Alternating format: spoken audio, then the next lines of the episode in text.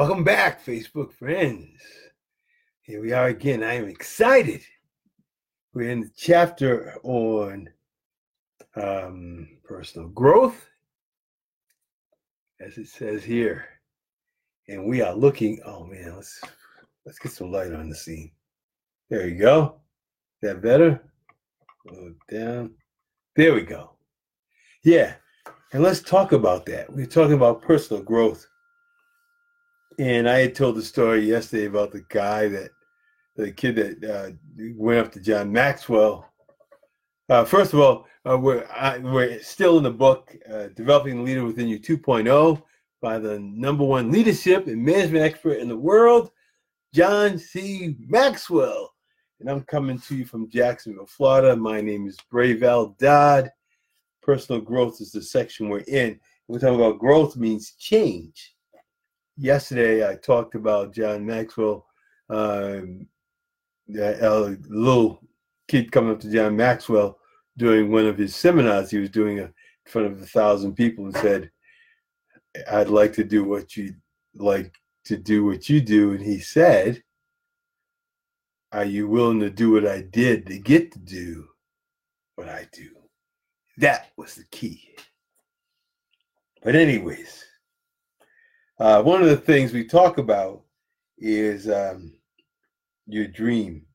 And uh, John Maxwell wrote another book called Put Your Dream to the Test. And the question of questions in there is the cost question. What is that question? Am I willing to pay the price for my dream? And as he thought about it, and through time, he said he thought he would have revised it and said, Am I willing to continually pay the price for my dream? You see, that's where that's where that's where the action is. Are you willing to continually pay the price for your dream? Is it worth it? Yes, it's worth it. The question is, are you willing to pay it? That's when you get serious. When you know, when your back's against the wall and you're tired of being tired and you think there's no way out. you know, uh, that brings me to um, part of the group I'm uh, mentoring in. And uh, one of the things that we talk about in John Maxwell's book, The Fail, the uh, falling forward when you fail. And uh, one of the things I always talk about is self talk. We self prophesize ourselves sometimes with self talk. We need to we need to talk positive self talk. We need to be our own coach. You know, when you fail, you want to get into a pity party. And and as I was speaking with a colleague, I could feel the pain and I just felt led. To, I just stopped there and I wrote. Uh, I wrote back and, and, talked about, you know, uh, John Maxwell says, you know, if you're gonna have a pity party, have it for 24 hours, then get on, get out, get over, and get on with it. And that's true. Get over and get on with it. Because it's just a process. Success is not a destination, it's a process. Failure is part of the process. The only way we learn, the best way we learn is through failure. That's how we progress. So get used to it. Anyways, back into back into the book. It said um, he had a guy here, Gerald Brooks said, every level of growth calls for a new level of change. Isn't that true? As you grow, then you you uh, meet new challenges. He said, I discovered the price of change usually comes sooner than you think, and it's higher than you imagine it would be. It must be paid more often than you expected. When you're in the thick of it, when you're fighting for for your for your life, that's what it is. Living. When you're fighting for it, it tends to get harder and harder, and that's why it's so good to have things memorized like that into that poem there. When things seem worse, I must not quit. And if you have to go in the bathroom or outside and yelled at, When things seem worse, I must not quit and don't quit. And then it gives you the energy and you get fired up. And you start thinking outside the box, talking to different people, finding new solutions. Then, then you realize that you're serious about it. As a matter of fact, I always talk about that. The second you make a goal, the second you decide to do something, I almost think that the devil is sitting there saying, okay, just as soon as you do it, you're like, no more sweets. Then your wife comes back from the grocery store with your favorite dessert. Well, you made a decision. Now it's the, the, the first temptation is always the tough one. She brings that big dessert. What are you gonna do? Well, I'll start tomorrow. Or sorry, honey, I can't do it. I started this diet and I'm sticking to it. It happens every time. Every time I set a goal, it seems like it gets harder right at the get go. It's almost like, let's see if you're serious or if this is just a joke. Are you serious or are you joking around? Yes. So it gets harder. So life begins. Oh, this is great. You know, I always talk about this. Life begins at the end of the comfort zone. To grow, we must embrace change and to learn to become uncomfortable being. We need to become comfortable being uncomfortable. Because that means we're growing, something different. And at each level, there's new challenges. I can tell you that now. I've I've I've changed some things and things have gone well but but the, the the process is you got to keep changing and moving in the right direction which means it's always uncomfortable it's never you, you never plateau and stay at a certain level not if you're growing john maxwell talking about uh, he had to make a decision when he was early in his career because the people were holding him back he was growing and they wanted to stay the same and actually go backward and he had to make a decision that he was going to keep going which means he had to make the tough decision. He loved the people, but it wasn't in the heading in the direction that he wanted to go. And the 15 invaluable laws of growth, in the chat, there's a chapter there called the uh, law of the rubber band. And he references it here. He says, What makes any rubber band useful? It's being stretched. There's no practical use unless it's stretched. the same is about the same about us. And a time of and listen to this. This is great. This is great for you. And this happened to me. I've got a story for this. I'll tell it in a minute. It said, uh, Eric Hoffer said, in a time of drastic change, it is the learners who inherit the future. The learned usually find themselves equipped to live in a world that no longer exists when I went to go work for an insurance company, I, I was put in charge of a software program that we used to enroll employee benefits. And I was good at it. But what happened was this program couldn't be networked. So we went out and we found, uh, we interviewed a whole bunch of companies. They came in, they did this dog and pony shows, and then we selected one. Well, because I'm wired a little differently, I knew in my mind that my longevity there was highly dependent on me learning that new system. Because see, if the old system became obsolete, then I my skills were no longer needed. I could have been the total expert in the system, but it, but we had outgrown that system, so I had to learn a new system. So what did I do? I had the real reality. And I came to realize very quickly that either I learned this new system or I'm out of a job. So what did I do? I grabbed the first copy of that instruction. I brought it home. I spent hours figuring out how to design these plans myself. So when the first time someone came to train our team, I was assisting in teaching the others as opposed to just learning it myself. because I was a learner.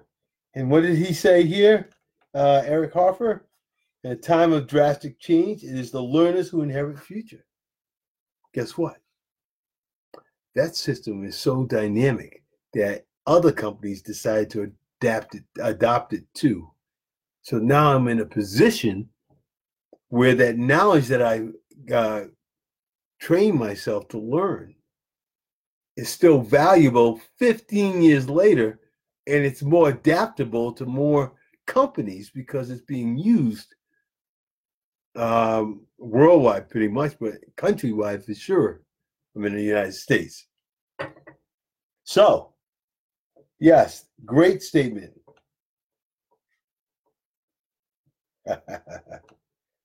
so that so we need to be like rubber bands. The learn usually find themselves equipped to live in the world that no longer exists. That could have been a description of the world. Well, he's talking about the world he found himself in when, uh, like the statement I said, he um, was growing and the people with him were not.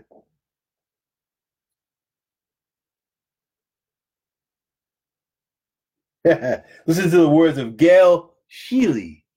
She said, If we don't change, we don't grow. Isn't that great? If we don't change, we don't grow. How powerful is that? And if we don't grow, we are not really living. Man, isn't that great? If we don't know, we're not really living. That means we're in the grandstands. We need to get in the arena where life is. Live life in the arena, not in the grandstands. Get out, open the gate. Come on on the field. Oh man. growth demands temporary surrender of security. Tip growth is temporary surrender of security, giving up familiar but limiting patterns. Safe but unrewarding work. Values no longer believe relationships have lost their meaning. As Dostoevsky put it, taking a new step, uttering a new word is what people fear most. The real fear should be the opposite. Taking those chances is living. Do that. I remember there's a movie called um, what was it called? The Game with uh, who was it? Anyways, in it, this guy was very rigid, and the whole movie was about all these things that changed and uh, threw him off his game pretty much because it, it was totally a lot of spontaneous. He was never spontaneous. But by the end of the movie, in the game, uh, the lady says, "Hey, would you like to go for a, a drink or something?" I think she said, and he said he thought he was about to go into his old self, but he had been through so much, and it was so exciting, and he did enjoy it. That he said, "Yes, let's do that," and he changed his schedule instantaneously. You see, life, life lives in the unknown. I'm not saying to go out and do something wild. What I'm saying is,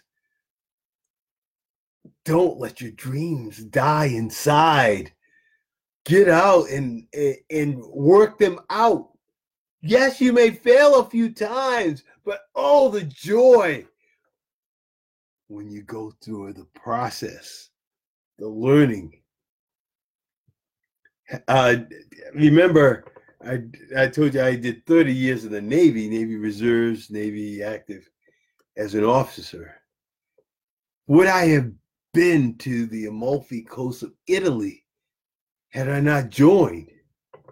Had I not um, first went in as enlisted because they didn't accept me in the officer program and then have to apply twice in order to get picked up?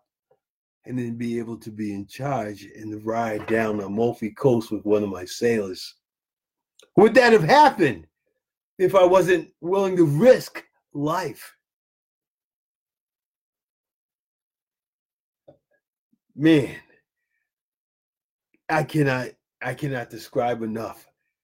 If you feel you're trapped, if you think that life is over, trust me, it's not it, it's just that your awareness and your thought process is such that it's closed, the best, the best thing I can say to you is find someone that you think is successful and offer to have coffee to sit down with them. If it's at church, if it's at work across the hall, a different office, just to sit down and say, How did you get where you are?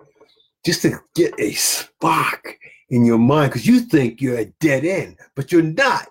It's your thoughts that are trapping you. Trust me on this. It's your thoughts that are trapping you. There's so much of life that you can live but you got to be willing to take that first step and get out of yourself. You know, they, they that saying that says you can't see the picture in the frame. You're so involved and, and sucked into your small world that you can't see the bigger picture. But it's right around the corner. And the way you get out there is to try to expand your awareness. How do you do that? One is to read, but oh man, the greatest is talking to others. Someone you don't know, someone of higher thought. I remember when the uh, second in charge came down from Chicago to to live, and I always wanted. I said I need to talk to this guy. And man, once we had a conversation, it was like real exciting. I think I because of the way I think. I think I uh, gave him an interest, but he was interested in me as well. But I was interested in him and his experience and what he had done. Uh, I was listening to Lewis Howes, and he said, "Who is the most interesting person in the room? It's the person who's the most interested in everyone else." Ask questions. That's all you've got to do people will talk for hours. I remember reading, uh, I was in the Navy, reading how to win friends and influence people. And I remember being out in the different countries and just learning to have conversations and ask people questions. You would get two or three questions and they would talk for a half hour to an hour. And then when you finish and shake hands, they're like, man, you were one of the greatest people to talk to because I was interested and not just not, not just uh flippantly interested, but really interested. And what happens is when you're interested, you can learn some great things. And people love nothing more than to talk about themselves and what they do. Trust me on this. I remember being out with my cousin and his wife, and she was a little reluctant because you know going out with family. She she wasn't really thrilled about it but I had gone to DC and they were there, and I went to dinner. And by, you know, after 10 minutes, I had asked her a few questions. I was really interested in what she did. And she lit up like a Christmas tree and she loved it. She enjoyed my company. That was the first time she enjoyed any company in our family on that side. And uh, because I was different, but I was interested. And because I was interested, and she knew it was genuine interest, it wasn't just this flippant thing, she lit up. Everyone does. When you, even the, the shy person in the corner, when you want to know about them, you go sit in the corner over there and talk to them and listen. They light up like a tree. But the, the plus side on your side is what you get to learn the wealth of information that people or other people have. And you start connecting ideas and they stimulate your brain and allows you to even go further because now your awareness is being opened up into avenues you never thought of before. Interesting stuff. Anyways, so that's our lesson. Our lesson is on I forget titles half the time. Yeah, growth means change. Yeah, our lesson was on growth means change. Getting out of the comfort zone and staying out of the comfort zone. But my challenge for you is I'm no different than you. But the difference is I'm I'm not afraid to ask the questions of others to watch them light up. Do that.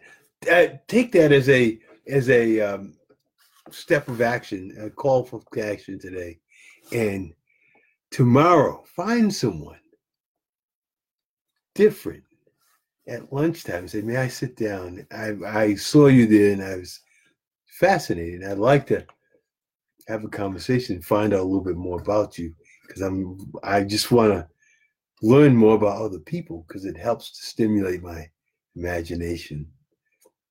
And just sit and have a conversation. See how much more that you learn. You one, you'll find things that you've got in common, and you'll find extraordinary things that you never realized that that person did. You thought they were just a little hermit in a corner, and you found that they're, you know, in charge, the uh, the uh, vice president of the food kitchen, and uh, responsible for the supplies that go in there. But you thought she was just the one in the corner that just, uh, I don't know, was the bean counter for numbers. Fascinating when you stop and listen to people and, and show a genuine interest. That's my lesson. So, talking about genuine interest, you know, I've been listening to a lot of my mentors, and one of the things you know, as I grew, continue to grow the number of people who are interested and I provide service, I want to provide more service. So I was asking myself the question today how could I do that? Well, you can't provide service unless you know what people need or want. So I know you haven't accomplished what your dream is or where you're heading. So my question to you is what is your dream? And what can I do to help you get there? I know I provide good, positive feedback, but is there subject or something that uh, perhaps I could talk about? Maybe it's an attitude or self talk or organization or uh, how to meet people, how to talk to people, how to use uh, computers or something whatever it is that you feel is holding you back, let me know. If it, if you listen to the recording, just put a pound sign and put your comments in, and I'll read them, and I'll get back to you. If not live, um, I'll uh, respond in the next Facebook Live because you know I'm here every night, or almost every night. I'd love to say every night, but almost every night. I try. You know, life gets in the way, as they say sometimes. But I always enjoy talking with you because you have my heart. Thank you and have a good night.